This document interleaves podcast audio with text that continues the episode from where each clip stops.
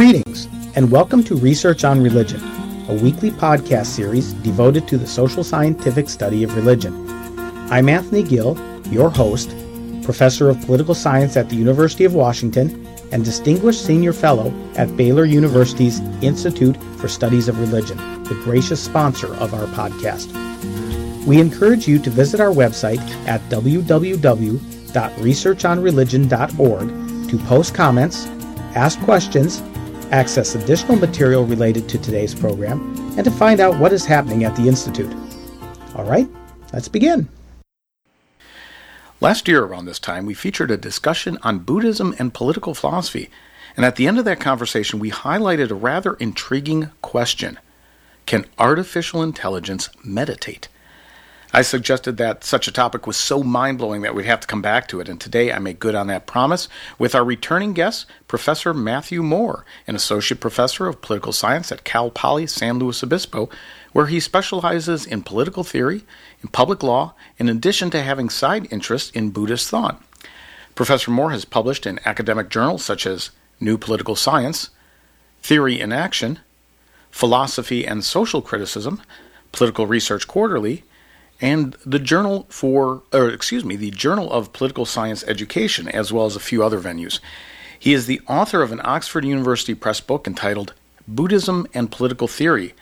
That served as a topic for our conversation last year.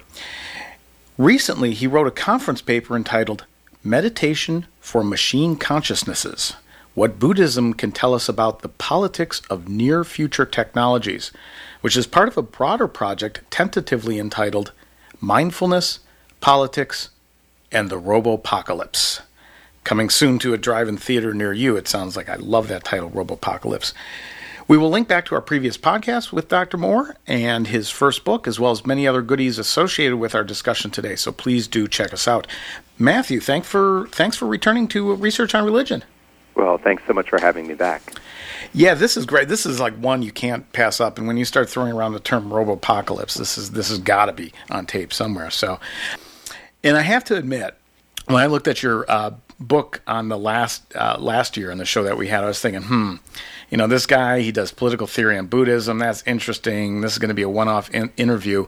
But then, you know, at the end, you start talking about can robots meditate? And I go, whoa, that is a really, really cool topic. I mean, how, where did you come up with this question? How did it germinate? Well, it's a good question. Uh, you know, initially I thought that it was going to be a completely different project and that it wasn't going to have anything to do with Buddhism at all.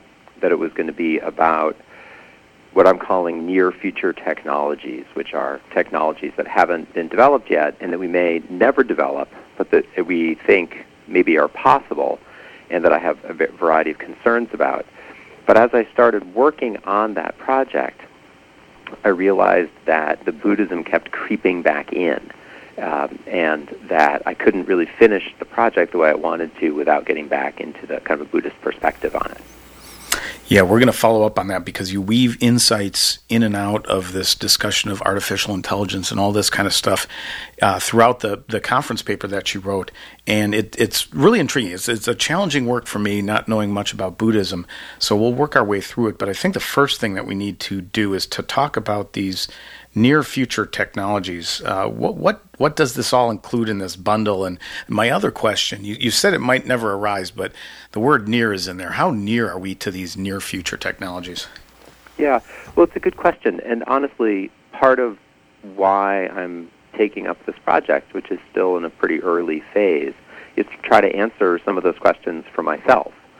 So the kinds of technologies I have in mind are uh, what I would call strong AI, strong artificial intelligence. So today, when we talk about artificial intelligence, we mostly mean what I would call machine learning. So those are programs that are capable of um, being given a sort of initial set of instructions and then going on and modifying their instructions as they go, which sounds, I don't know, uh, uncanny. But in fact, when you look at it at a programming level, it isn't really that complicated. Uh, so, for example, there's a Google neural network that uh, they basically said, go find patterns in pictures, and it taught itself to find cats. And it's great at finding pictures of cats on the internet. Um, and that's a great example of how we can get machines to do kind of self-reinforced learning and self uh, self reprogramming, but it's not consciousness. You know, that's not sentience or self-awareness. So strong AI would be uh, artificial intelligence that was sentient or self-aware. So that's one big one. A second one is uh, the idea of nanobots. So these would be very small machines, uh, you know, on the sort of a molecular scale, that were capable of doing some useful work. So uh, they could, for example, fabricate products. Uh, they could conceivably be injected into the bloodstream where they could kill pathogens or repair uh, damage. Uh, the idea being that they could uh, be kind of, in a sense, of universal universal machines. And one idea about nanobots is that because they're so small, for them to do anything useful, you would have to have lots and lots of them. And to have lots and lots of them, probably the easiest way to do that would be to let them replicate themselves so to have them be self-replicating, but that leads to a whole series of potential problems.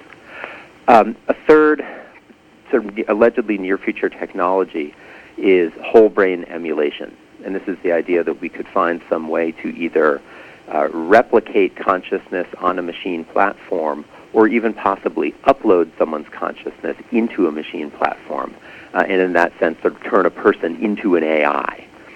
And uh, people who have you know are interested in this kind of thing have probably heard of the idea of the singularity associated uh, very closely with the, the thinker Ray Kurzweil. And uh, Kurzweil's no fool, right? I mean, he's uh, currently works for Google doing machine learning stuff, uh, but he in, uh, was central in creating optical, optical character recognition. He also did a lot of very early and important technology with um, the music synthesizer and has done a lot of stuff with um, reading machines for the blind. So he's you know he's a, a, a really well respected uh, technologist and thinker. And the idea of the singularity is that at some point in the future, computers will be so powerful uh, and our understanding of human cognition will have become so advanced that in essence people and machines will merge uh, and that at some point, and he uh, is arguing, I think the most recent prognostication I've seen from him is that that will happen sometime between 2030 and 2050. Uh, so, you know, knock wood within our lifetimes. Uh, some of us uh, might be knocking wood. Me, I'm knocking down the door because this is, you know, I grew up in the 60s and 70s, and we had a lot of dystopian science fiction movies. And you know, you're watching this as a kid in 1974 or something, and you go, eh, you know, this stuff is just wild imagination and stuff. And now we're talking 2030, 2050. I, I, I'm probably still going to be alive then. I'm like, hmm. let, let, me ask you this: um, a lot of these things are neat, right? They promise, you know, the nanobots curing diseases and stuff. So there's a lot of upsides on this, but there's also some downsides. Re- review kind of what the general thinking of the you know, field is when it comes to the upsides and downsides of this kind of stuff. Sure. And one thing I should say is that there isn't agreement in the field about whether these technologies are even possible. Okay. Right? So it may turn out that we're uh, like we did in the you know the bad sci-fi movies of the 70s, worrying about abstractions that turn out for one reason or another not to be possible. And so, what I hope to do in the, the larger project is address some of those arguments, uh, mostly just to lay them out for political scientists, who I think in general probably aren't going to be as familiar with them, and take them out of the more technical realm and make them hopefully more more accessible and popular. Um, but you know, assuming for the moment that they are possible, the upsides are obviously pretty exciting, right? Uh, you know, uh, if we had nanobots, they could conceivably build anything uh, from you know what they can find in the environment. They could cure any disease. Uh, if we had artificial intelligence, it would make today's computers look like toys. Whole brain emulation holds out the possibility of immortality uh, and also of extending our uh, mental capacities way beyond what our, our poor old organic brains can do. But the, the, the dangers are in some ways actually all kind of the same. They share a, a common set of dangers. And the biggest danger is the possibility that these technologies will get out of our control. Mm. So take uh, the, the classic example, right, the strong artificial intelligence or sentient artificial intelligence. So a sentient artificial intelligence would be capable of reprogramming itself. Uh, so we could program in whatever kinds of, uh, you know, Asimovian rules of, of uh, laws of robotics or other kinds of ethical routines. Uh, but it, a, an AI that's capable of making its own choices would be capable of reprogramming itself or programming a, you know, a successor uh, uh, artificial intelligence that didn't have those kinds of restrictions. And so I think there's a real danger that if such a thing existed or came into existence, uh, that it would very quickly become a kind of independent uh, intelligence, an independent entity over which we would have no effective control. And there's a, a really good book actually that came out last year called Superintelligence by the thinker Nick Bostrom, teaches at Oxford, or is a researcher at Oxford, uh, who on the one hand is a great enthusiast for a lot of these technologies, but in superintelligence goes sort of systematically through all the various ways in which we might try to control them, and to my reading anyway, ends up concluding that there really is no plausible way to control them uh, and that if a super if, if an artificial intelligence were created, uh, it would become an independent entity that we would have to then cope with. Now, you mentioned something here that rings a bell from my old reading days of science fiction back in the 1970s, and that was Asimov's uh, Rules of Robots. I think that was with uh, I, Robot series, uh, mm-hmm. series of mm-hmm. mysteries in the future. Um, talk about what those are, just to review for folks, and review for me too. Sure. So, uh, right, Isaac Asimov has these three laws uh, for robotics, and if I remember correctly, and it, it's, uh, it's not stuff that I focus on that much. Um, one is that you know a robot uh, will not, through uh, inaction or inaction, allow a human to come to harm, um, and that they will, in fact, you know, go go out of their way to protect humans and, and not do anything that would that would harm one.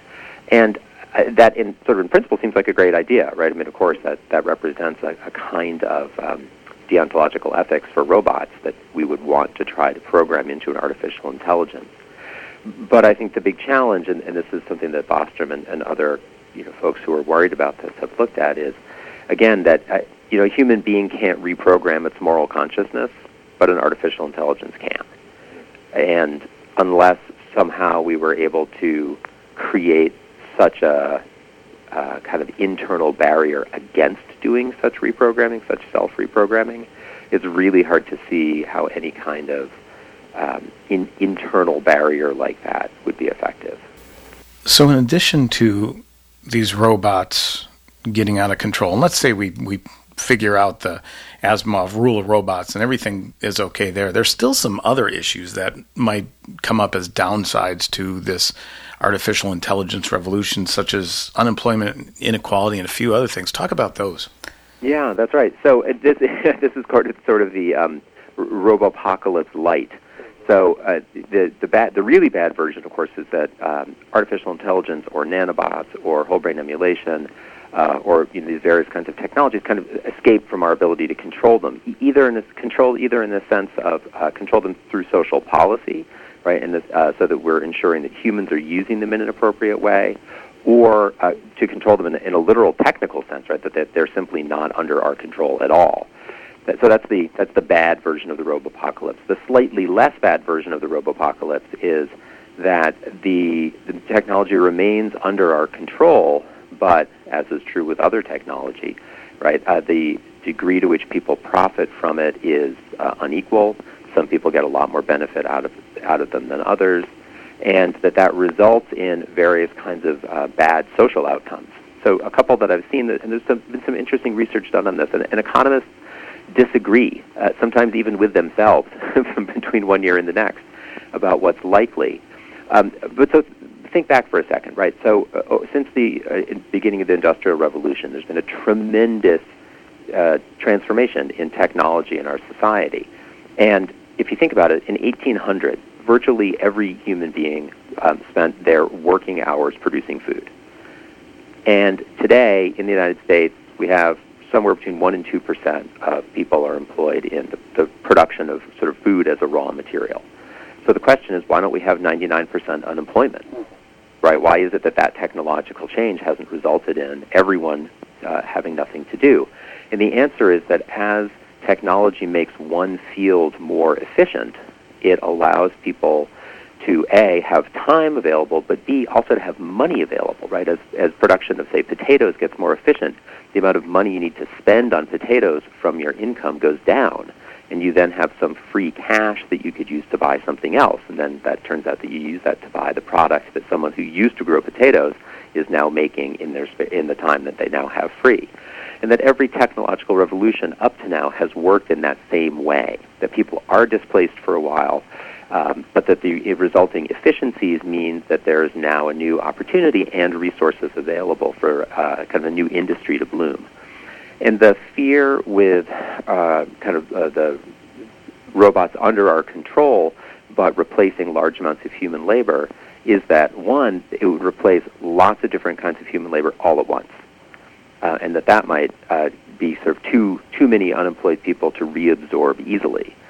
And then a second concern is that it may um, result in kind of unequal distribution of benefits. So one interesting example is uh, older people tend to get more of their income and, and, and have more of their wealth based in investments, whereas younger people tend to get more of their income from employment. If robots tend to displace labor, that's going to mean that the people who own shares in businesses that are uh, benefiting from that efficiency will tend to get wealthier and wealthier, whereas people who are unable to find work will get poorer and poorer. And there will be, in essence, a huge transfer of wealth uh, intergenerationally, uh, which will be a, kind of an interesting problem. The, the, the, older people will get much wealthier, and the younger people will stay relatively poorer. And again, uh, economists aren't sure really which of these various scenarios is most likely to work out. But I'm, uh, part of what I'm interested in doing in my project is, again, just kind of sketching out that literature for uh, both political scientists and maybe a broader public who haven't had time to go through all that and kind of think it through uh, as a way to pose the question: What are we ri- what are we risking? You know, what's what's at stake here, and what kinds of decisions do we need to make? Yeah, as, as you talk about this too, I'm thinking about how the, the Roomba has displaced my uh, sweeping. Uh, yeah. You know, and I and I think this. I remember the movie WALL-E, where you had all the robots doing everything and were just laying around and getting fat. Um, right. Eh, you know, watching cats ride around on Roombas or something like that. But yeah, it has some it has some really kind of serious consequences to worry about. I, I should note before we dive into you know what Buddhism uh, can can tell us about this stuff. You actually have some uh, skin in the game, so to speak uh, in terms of this, you're you're into robotics, right? It's true. I mean, and I, I hesitate to say that publicly only because my level of knowledge and skill are so pathetic. Uh, but I'm, you know, I have young kids, and uh, they're interested in electronics and robotics and technology, and mostly so that I could not be just utterly ignorant uh, and unable to explain things to them. I started to get interested and involved myself, and so uh, I do have I've made a, a, a, bunch of different robots, but I've got sort of one that I'm working on at the moment, uh, and I've been fascinated by it. You know, it's it's super enjoyable and interesting. I'm a political theorist. I don't really use that part of my brain very much, mm-hmm. and uh, it's been nice to get back there and uh, be doing some of that kind of engineering thinking. Um, so, uh, you know, in my the, the very small amounts of spare time that I have, I'm trying to figure out how to get my robot's laser rangefinder working, so that I can get it to be making 3D maps as it moves through its environment and figure out where it is on the map uh, and then do useful things. Hopefully, like bring me a beer. Uh, there you go. There yet? Yeah, that that hoping. that would be useful. That would be useful yeah. technology. I'd be willing to lay down to our uh, robotic overlords for that one. I'm just uh, kind of curious on this too. When, when, you're doing this and you're building these things, is there any uh, tendency to to reify these or to kind of see them as you know people? It's a robot. It's moving around, kind of kind of like we do with animals and other things. Mm. So. Uh, not for the very low sophistication stuff that I build. Yeah, okay. But there, but there definitely is for other, uh, for you know, more sophisticated robots. I have a student who is just completing a senior thesis on uh, kind of the legal status of artificial intelligences, whether they'll have legal rights, uh, whether they'll be subject to legal liability and punishment. And one of the studies that she came across uh, that in her research that I've been learning about mostly through through reading her project uh, has to do with a researcher who made um, robotic plesiosaurs, right? So kind of little stuffed animal uh, robots. And uh, you know, I, if I understand correctly, they they didn't do a whole lot, right? They maybe kind of squirmed around a little bit and maybe purred if you pet them or something like that. And uh, after letting people bond with them for a little while, the researchers then instructed the people to destroy them. uh, in a kind of a violent way, I think with hammers or something like that. Uh, and the people, the test subjects, basically refused to do it. Uh, and there's this whole series of interesting ways that they dealt with it. In one case, um, a group decided to sacrifice one of the plesiosaurs so they could save the rest. Um, in another, they insisted on taking the batteries out of the plesiosaurs so that they wouldn't feel it when they were destroyed. Whoa! Um, and you know, these are things they they knew that they were robots, yeah. and they knew that they weren't sentient. They knew they had no capacity to feel pain, but in a way, it didn't really matter, right? Because the you know, if you see something that is capable of independent movement and that's furry and cute and it purrs when you pet it, you're going to think it's an animal, right? You're going to think it's um, that it's a, a kind of moral, um, it's subject to some kind of moral standards. And I think that as we get increasingly humanoid robots, that's going to be a bigger and bigger and bigger problem. And Yeah. that we're we're going to be tempted to attribute to them a level of kind of moral agency and humanity that they don't possess. And, and in some ways, and I'm certainly not an expert on this issue, but you know, the the famous Turing test created by Alan Turing about how would you know when a, a computer had become artificially conscious, and his answer was basically when it could fool a human interlocutor uh, about whether it was human. Uh, you know that it could give uh, persuasive answers to natural language questions, such that you couldn't tell whether it was a person or not. And on the one hand, we typically talk about that as if that's a kind of standard, right? As if that's a, a test in the sense of it kind of proves something. But I, I have to say, I think that there's actually another way to read it, which is that that's the point at which we will no longer be able to tell when we're being fooled. Uh, and that it, it's not really a test about the robots or the artificial intelligences at all. It's actually a test about human psychology. Uh, and that that's the moment when we simply won't know better. Well, one of the things that you do and bring into this entire discussion is Buddhism. Uh, when we talked to you about that last year, Buddhism and political theory was a fascinating discussion. Tell us how Buddhism can help us sort out this situation. Well, so and this is you know, like I said, I, I initially I thought that this wasn't going to be a Buddhism project, but it kind of snuck its way back in. And I think that Buddhism can help us do three different kinds of things uh, in in this in relationship to these alleged near future technologies. The first kind of thing is they can help us understand why we're developing them. The second is that it can help us clarify some of what's at stake in the decision to develop them. And then the third, I think, is to offer us a strategy about how to make a conscious and sustainable decision about what kind of relationship we want to have with these technologies, whether we want to develop them or not, and if we do develop them, uh, how we want to use them. So let's go ahead and walk through those then and, and Sure. start off with why? Why are we doing this? So, uh, and this requires a little bit of, of backstory. So, you know, I have a nine-year-old who uh, identifies as a Buddhist himself and is very eager to, to learn about Buddhism. And so I've been, over the last couple of years, been working on ways to explain Buddhism to him in relatively simple ways. And one of the formulas that I've hit on that's been really helpful for me is the idea that every unhappy experience you will ever have has the same cause. That it's always about a conflict between what your brain wants and what the world gives you. Uh, and so, whether that's frustration, fear, anger, uh, you know, uh, sorrow, whatever it is, it's always ultimately a mismatch between what your brain desires and what the world provides. And when that happens, you have three basic choices. You can keep suffering, you can try to change the world, or you can try to change your mind.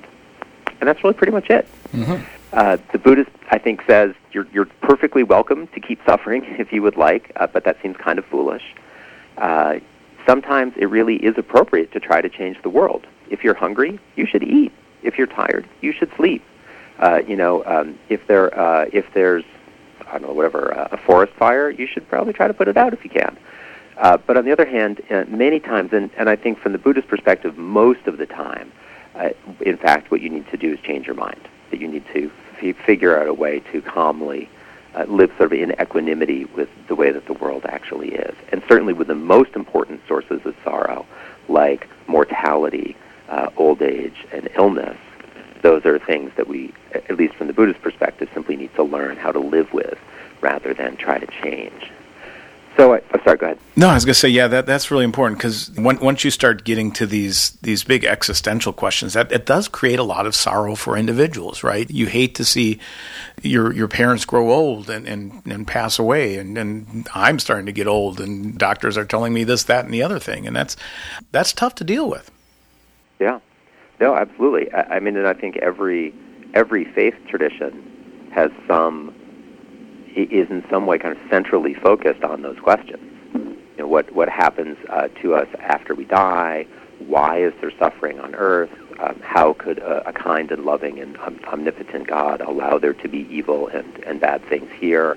I mean, I think every faith tradition tries to answer some of those big existential questions. And one of the things that's interesting about Buddhism's answer is that it says, you, you don't really need a cosmology. You don't really need a kind of metaphysical answer. What you need to do is to learn how to how to accept it. Mm-hmm. And and that is where this artificial intelligence kind of has its benefits, right? There's some things that you know, these nanobots, for instance, they they can go into your bloodstream or pancreas and clean out cancerous cells. Okay, that that's you know one way we can do something about the world and and that. But some of these other you know issues of, of mortality. Those I don't know. well, so you know, I, I think this is sort of another piece about how I think Buddhism can be helpful. So uh, last quarter, I was teaching a class on non-Western political thought, and I trotted out for my students this this formula about you know there being these, the one source of unhappiness and the three ways of coping with it. And the students asked a completely reasonable question, which neither I nor my nine-year-old had quite gotten to yet, which is, how do you know which one to do? Yeah. how, yeah. How do you know when it's time to change the world, and how do you know when it's time to change your mind instead? And uh, you know, I had to spend some time thinking about that, but I, I think I, I did hit on it, and, and it actually was very helpful for me in showing a kind of unique approach to social analysis and political analysis that Buddhism offers. And the answer is that you choose the path that appears to uh, in, involve the least suffering. And uh, for kind of classical Buddhism, because it believes in karma and reincarnation, it's always true that evil you do to someone else ultimately redounds to yourself. And so, in that way, other people's suffering and your own suffering uh, always move in the same direction. And so, if you can reduce your own suffering, you can reduce other people's suffering, and vice versa. I think for many modern Buddhists, especially in the West, uh, you know, in the same way that cafeteria Catholics pick and choose among the doctrines, uh, so I think cafeteria Buddhists say, well, um, karma, reincarnation, th- those are really metaphors, right? We're, we're not really talking about being literally reincarnated. Uh, but what we're really what we mean is that if you're a jerk, it'll come back to bite you eventually, uh, and that you know sort of what goes around comes around. And I think that's a, that makes it a little bit harder to make this, the same ethical case that Buddhism tries to make. Uh, although I think you know we, may, maybe we can do that. that. That's one of the things I need to, to get into into more depth as I work on this project. But the, the upshot of that is you choose the thing that leads to the least suffering. And that focus on suffering helps us see that from a Buddhist perspective, when you're looking at a range of possible choices, one of the things you should ask yourself is, why are we doing this? And in particular, what kind of suffering are we trying to avoid? That uh, I think the sort of Buddhist perspective on human human psychology is always uh, there is some kind of suffering that is either driving your behavior or that or that you're trying to avoid through the behavior. And so I got interested in the question of what kind of suffering are we trying to avoid through developing these allegedly possible near future technologies discuss that a little bit in, in, in, the context of, of what we're trying to do here because one one thing that comes to mind and again you know if we have a, a new medical technology that makes wounds heal faster and less painfully yeah we do that. I kind of I kind of get that. But when it gets to some of these folks saying yeah I want to upload my brain to be immortal uh, because mortality is suffering um, you, for me that that's it's hard for me to fathom that because as I grow older and as I see my parents grow older, you know, I'm starting to come to terms with that whole mortality thing. And you know, I guess in in a you know, I'm not a Buddhist, but in some kind of Buddhist way, I'm I'm changing my mind to the world that okay, there's mortality. Um, maybe I was really scared of that when I was in my 30s, and now that I'm in my 50s, um, you know, it's not that big a worry. So what? I mean, how do we know what to do and to to ask the questions your students did. Mm.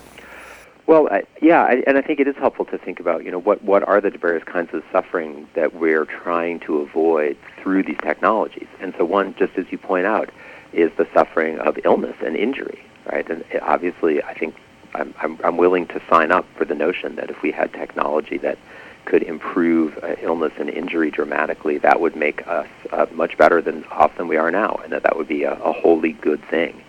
Um, you know, I, I'm all in favor of uh, vaccines. I'm all in favor of antibiotics. I'm all in favor of uh, us having various kinds of uh, you know drugs for sedation for surgery.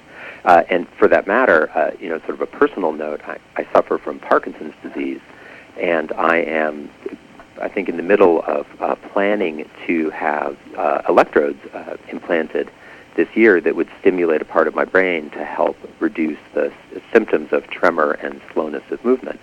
And so, in that way, I'm, I'm willing to go, I think, further than, than your average person in letting technology really become part of who I am uh, to help with those kinds of medical problems. So that's one kind of suffering that we're trying to avoid. And there are some similar kinds of things, right? Uh, there's lots of work that's tedious and dangerous, and I would be perfectly happy to let robots do uh, and free up human beings to do uh, safer but also more interesting and more gratifying things. Uh, there is material we could there is uh, not everyone in the world has all the things that it would be uh, sort of ideal for them to have, and maybe being able to produce things more efficiently or more quickly or more safely uh, would mean that we could have greater material abundance and greater equality. That sounds great to me too. Um, and in a sense, those are, I think, kind of the easy ones, right? Those are the low, the low-hanging fruit of what's kind of suffering we're trying to avoid.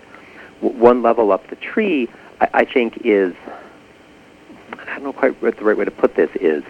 Um, there are there, there's a certain set of fears or worries that it seems to me are implicit in a lot of this technology, and one of them is just the fear of kind of not fulfilling our potential as a species.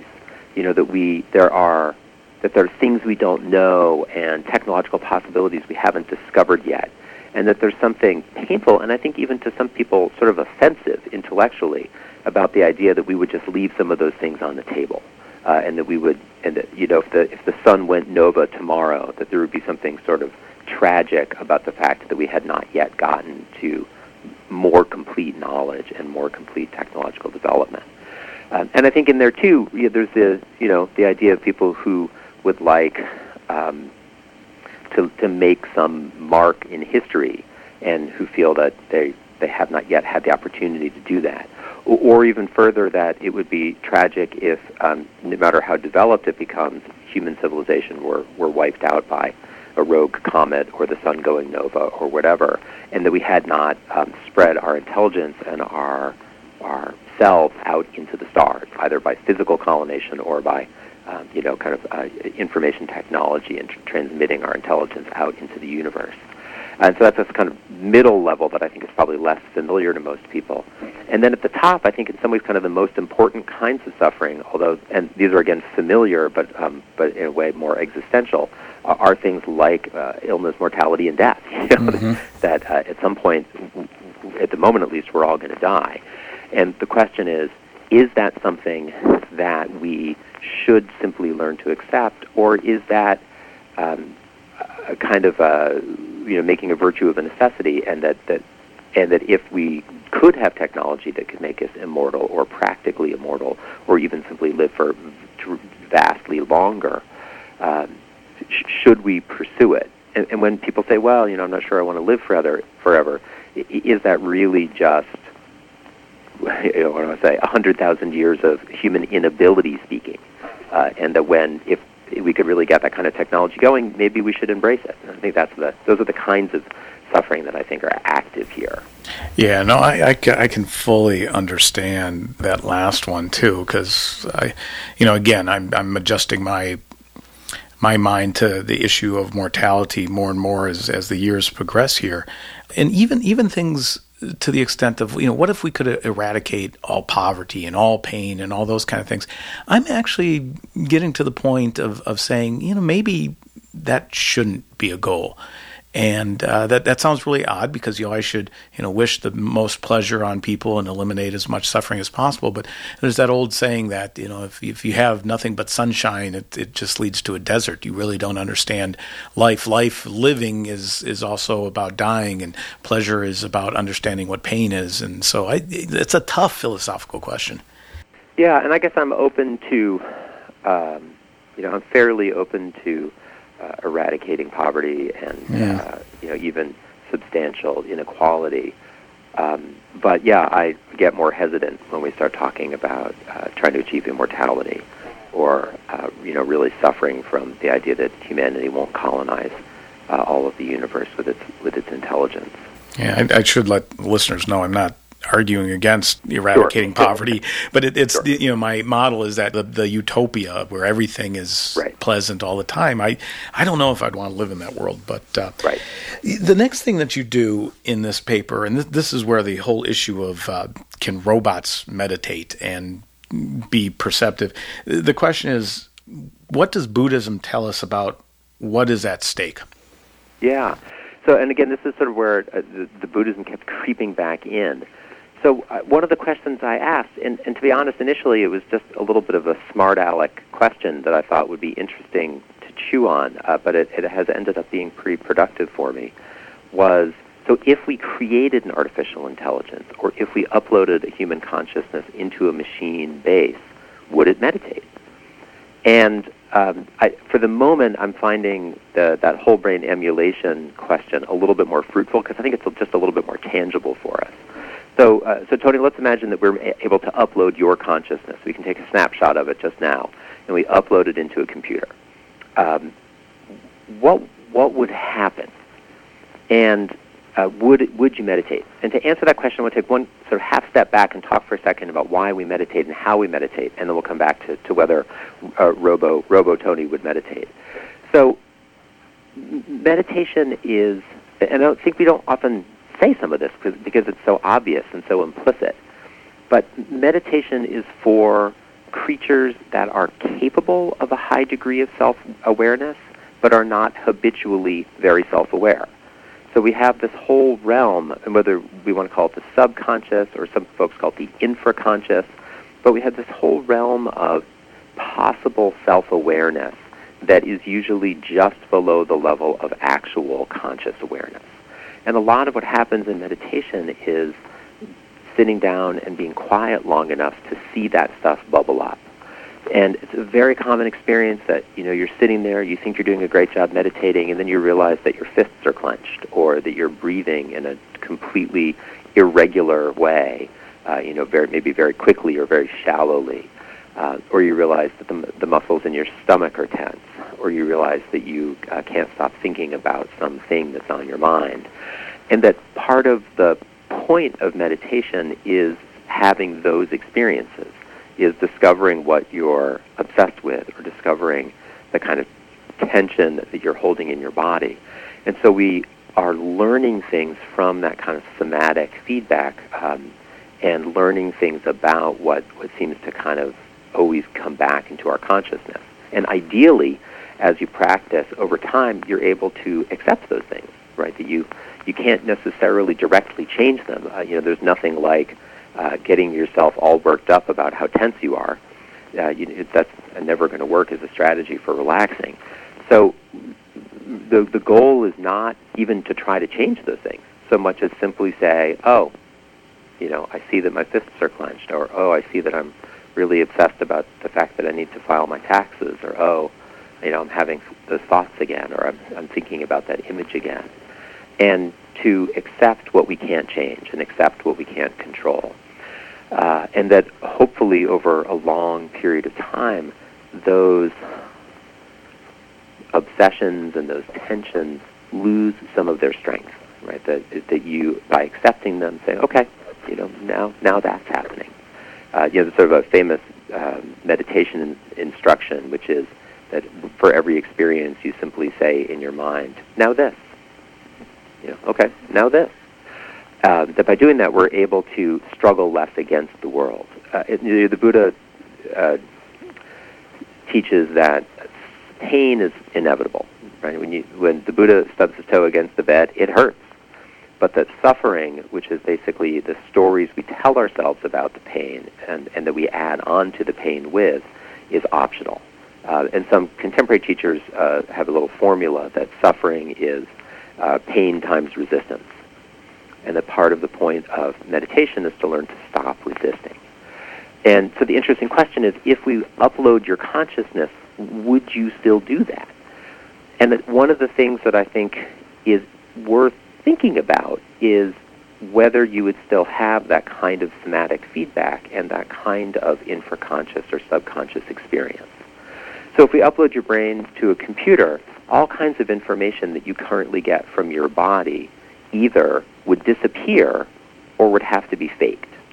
So uh, that, I have in mind things like, uh, you know, right now, if you're wearing a short sleeve shirt or you have your sleeves rolled up, your the skin on your arms is sending information about the air temperature up to your brain, or all the little hairs on your body are sending information about whether they're being rubbed the wrong way.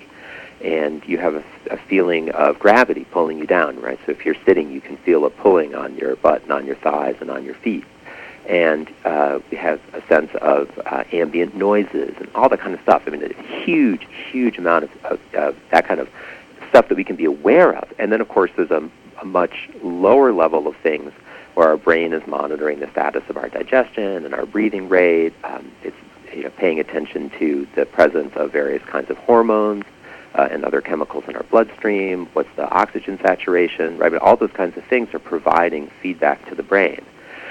And so if you your brain now suddenly your consciousness was suddenly in a computer, either all that information would stop, um, and and and they would have to find out whether that means that you would freak out or whether you could actually live without it, or if you would freak out, right? If you can't live without it, then we'd have to fake all of it.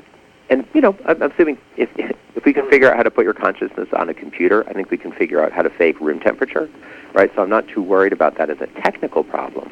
But I think it actually becomes an interesting kind of spiritual problem, which is that so imagine that we give you the sensation of having, you know, deep, regular breaths, but that doesn't actually have anything to do with your emotional state.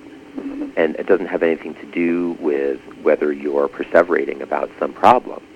And so all of that somatic feedback that today is so central to learning how to meditate, and in fact, the point of meditating would, would now become as meaningless as the ticking of a clock. And I think that that could conceivably make it difficult or even impossible for us to learn to meditate and to use meditation as a way to come to understand what's happening in our minds.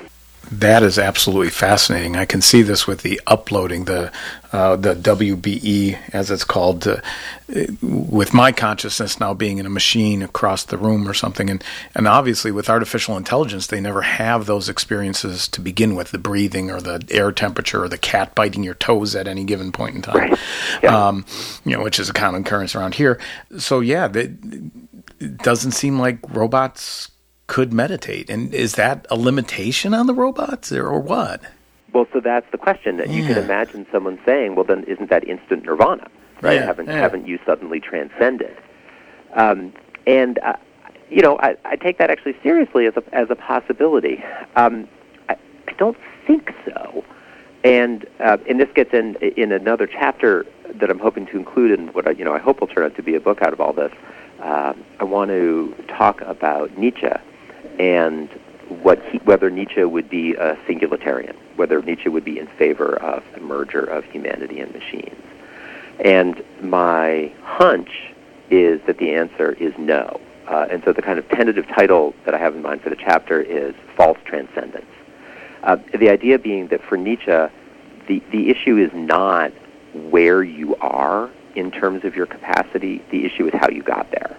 Uh, and that the issue is did you have you fashioned a self um, and have you fashioned a way of being in the world and that if you could simply you know flip a switch and no longer have the kinds of obsessions or concerns that you've had um, that that rather than representing the kind of I don't know what apotheosis of, of humanity, right? Rather than representing kind of the perfection of humanity, would instead represent a kind of sacrifice of all of everything that's interesting about humanity, uh, and that all that kind of struggle and effort would, would simply disappear, and that we might become very efficient computers, but that we would lose uh, emotional depth, uh, we would lose the, the need to struggle, uh, we would lose uh, kind of character in that sense.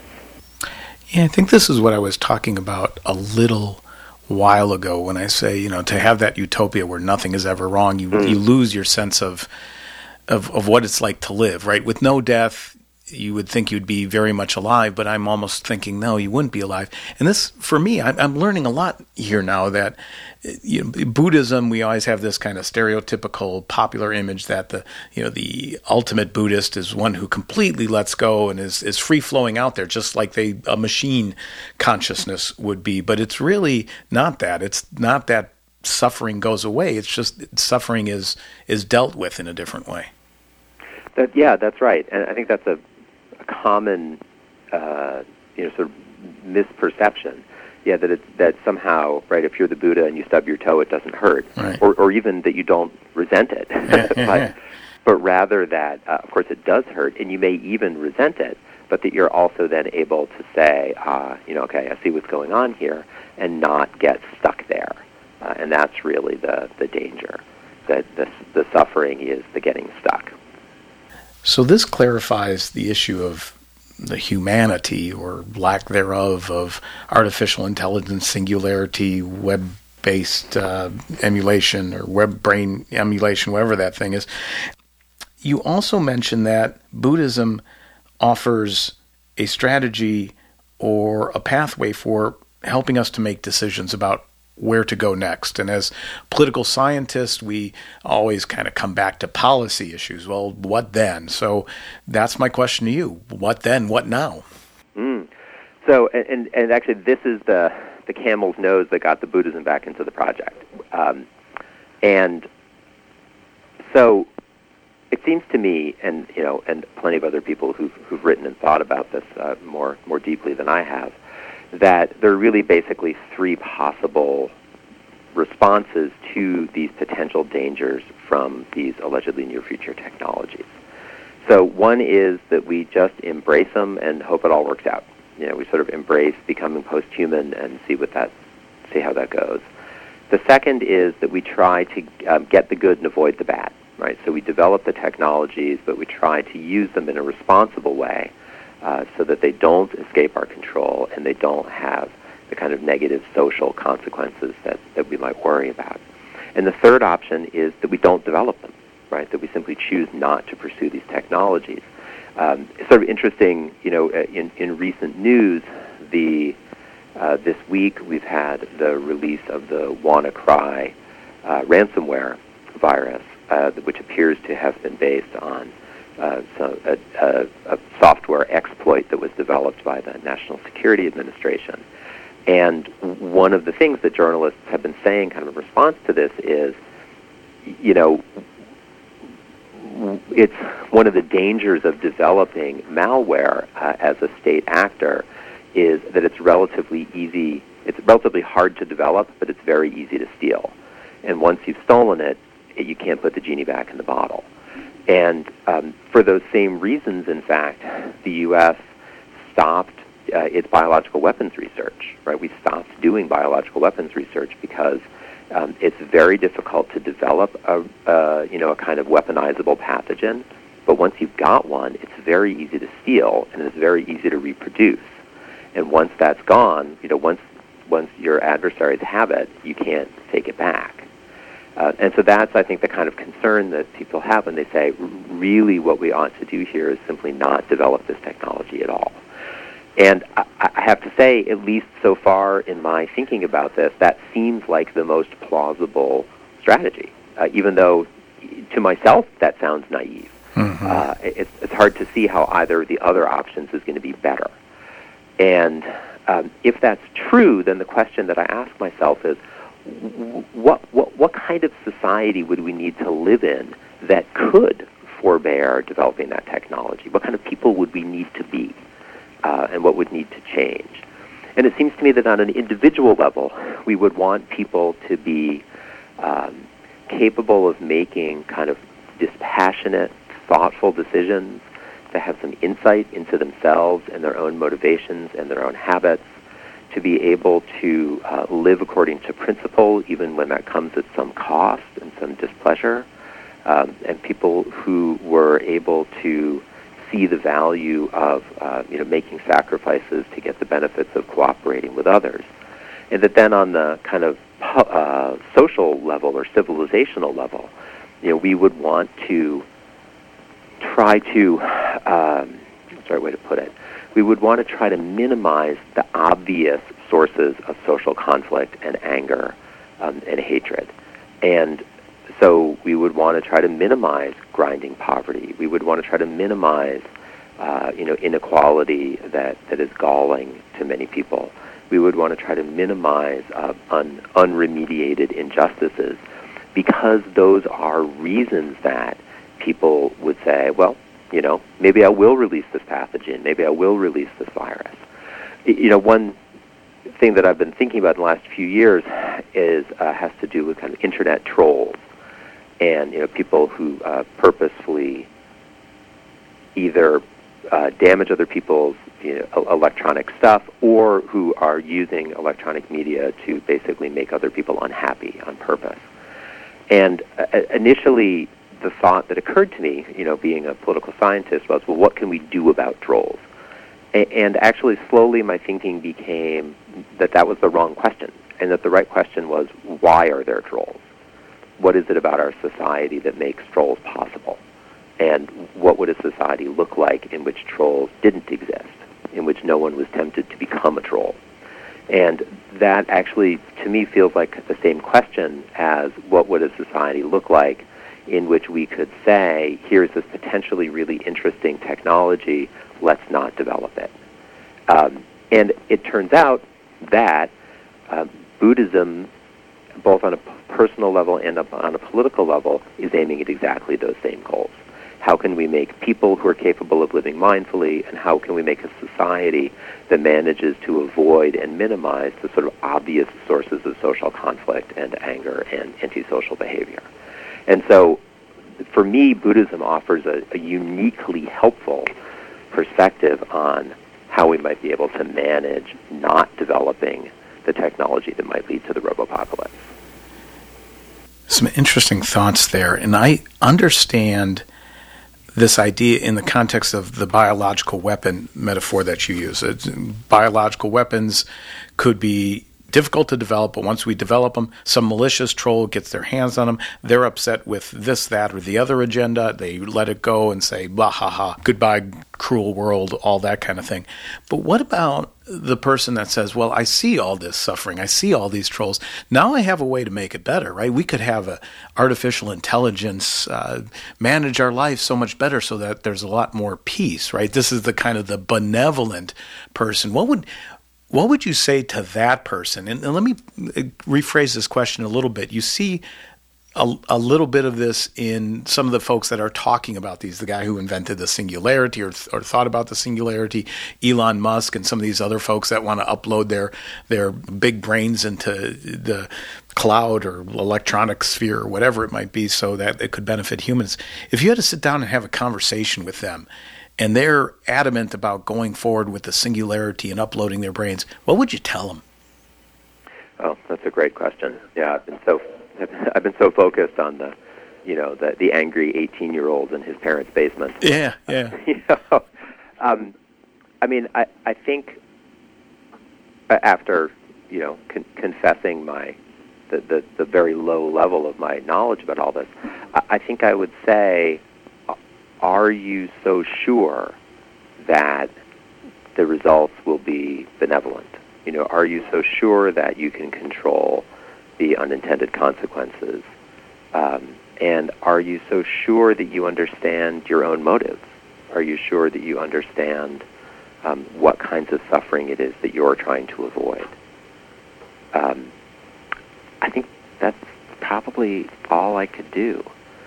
Um, you know, there's the the kind of canard that uh, professors are trying to change their their students' politics, right, and, and turn them all into uh, little little Democratic activists or little Republican activists. But I think anyone who's actually spent any time behind the lectern knows that uh, people, in fact, just simply don't change their minds very easily. Yeah. Right? That, that, that, that that's kind of a fantasy about something that, that someone might imagine is possible who has, hasn't actually ever spent much time teaching. Um, and so, in that same way, uh, you know, I have very modest faith in my ability to change what people believe or how they behave. And I've come to feel like the best thing that I can do is try to present an explanation of the way the world makes sense to me and to try to, uh, I mean, really almost from the kind of Christian pacifist, um, you know, lingo of uh, bearing witness to the choices that other people are making. And, and not, I don't mean that in an aggressive way. You know, I don't mean sort of saying, Elon Musk, I see what you're doing, but rather saying, I'm, you know, I'm a thoughtful, thinking person here, listening to you and taking you seriously, and um, and I disagree with you, you know, and and that's kind of a fact that now, I think, opens up the possibility for further discussion. Yeah, I think I would sit down and and talk to the the benevolent person, right? Uh, and show them a bunch of 1970s movies that I watch. I see, see, none of this ever turns out good. Let's watch Logan's Run together, okay? that, that's, uh, that's what I was thinking. That's yeah. funny. Exactly the movie I had in mind. Yeah, which is one of my favorite movies too, and this is why this stuff uh, tends to uh, tends to uh, resonate so well. And I'm I'm almost curious sometimes why uh, Logan's Run or a few of these other movies haven't been remade lately because we just seem to be pump primed at this point in time that it is. It's a near future technology. I don't know how near the near future is. Yeah, it's it's maybe time to bring up some of those movies once again. That'd be very interesting to to do. So it's not just the 18 year old malevolent kid in the basement, but it's the benevolent philosopher king that we often have to worry about as well. Let me ask this question to finish up. And usually we ask our guests, you know, to reflect upon the research that they've been doing and if anything has changed their mind. But this whole discussion has really been that. That's what it makes your work and your writing so fascinating because it's a constant reflection and a, a process of development of your intellectual growth that we see here. But you've presented this at a few conferences. You've given public lectures on this, and it's it's been out there floating around for a bit. It's not quite a book yet, and it has to be a book. I think this is going to be a great book. But what kind of reactions have you received from other folks? Do they look at you and go, "Uh oh, another oddball. What what are we going to do here?" Or is is is there a conversation really growing around this? Well, it's been very interesting. So. Um, you know, got a lot of a lot of different reactions. So I gave this as a talk at a, a local Buddhist group here in San Luis Obispo. They, you know, have, at, at their weekly meditation meeting, they usually have kind of a half hour or 45 minutes of discussion about teachings relevant to Buddhism, and they, they very generously invite me to come about once a year. So to, to do something completely off the wall, and uh, so this is what I, I presented this year. Uh, um, and the reaction was uh, they were super interested and I think quite persuaded um, and thought that this was a really important issue and they wished that they were hearing more about it. Um, so that that was interesting. I, I also gave a kind of earlier version of this at a political science conference last year, and in that one, I, I worried a little bit more about issues of non-sentient robots, and in particular about the ways in which they might lead to kind of interpersonal problems. Um, and uh, it, in particular, and without getting you know too much into the graphic details, I was concerned about the way in which um, uh, realistic humanoid robots uh, might create problems in sexual relationships. Oh. And I was really playing up heavily the kind of dangers of that, you know, and my worry about it. And one thing that I found very interesting is that a lot of my colleagues, and actually particularly a lot of the women who I spoke to said, actually, it strikes me that there's a lot that's potentially liberatory there, uh, and a lot that's really potentially helpful. And so I've been, I've been, I really had to take a step back myself and say, okay, I can't just write a book about what's worrisome about all this. You know, I, I have to write a book about uh, about both sides, about what's encouraging about this and exciting about it, you know, and why that might be something that we want to pursue, and, and why it's something that I find so fascinating and exciting myself, uh, and yet also about um, a kind of realistic and, and I think concrete discussion about what we might stand to lose. What I really don't want to do is write a book where at the end, you know, the last page, I say, but then we wouldn't be human uh, and that that's it. You know, I think to me that's kind of a meaningless uh, argument. Uh, it, it, it begs the question: Well, why is human so great? You know, what, what, what's the what's the criterion for deciding that we should continue to be human the way we've been human so far?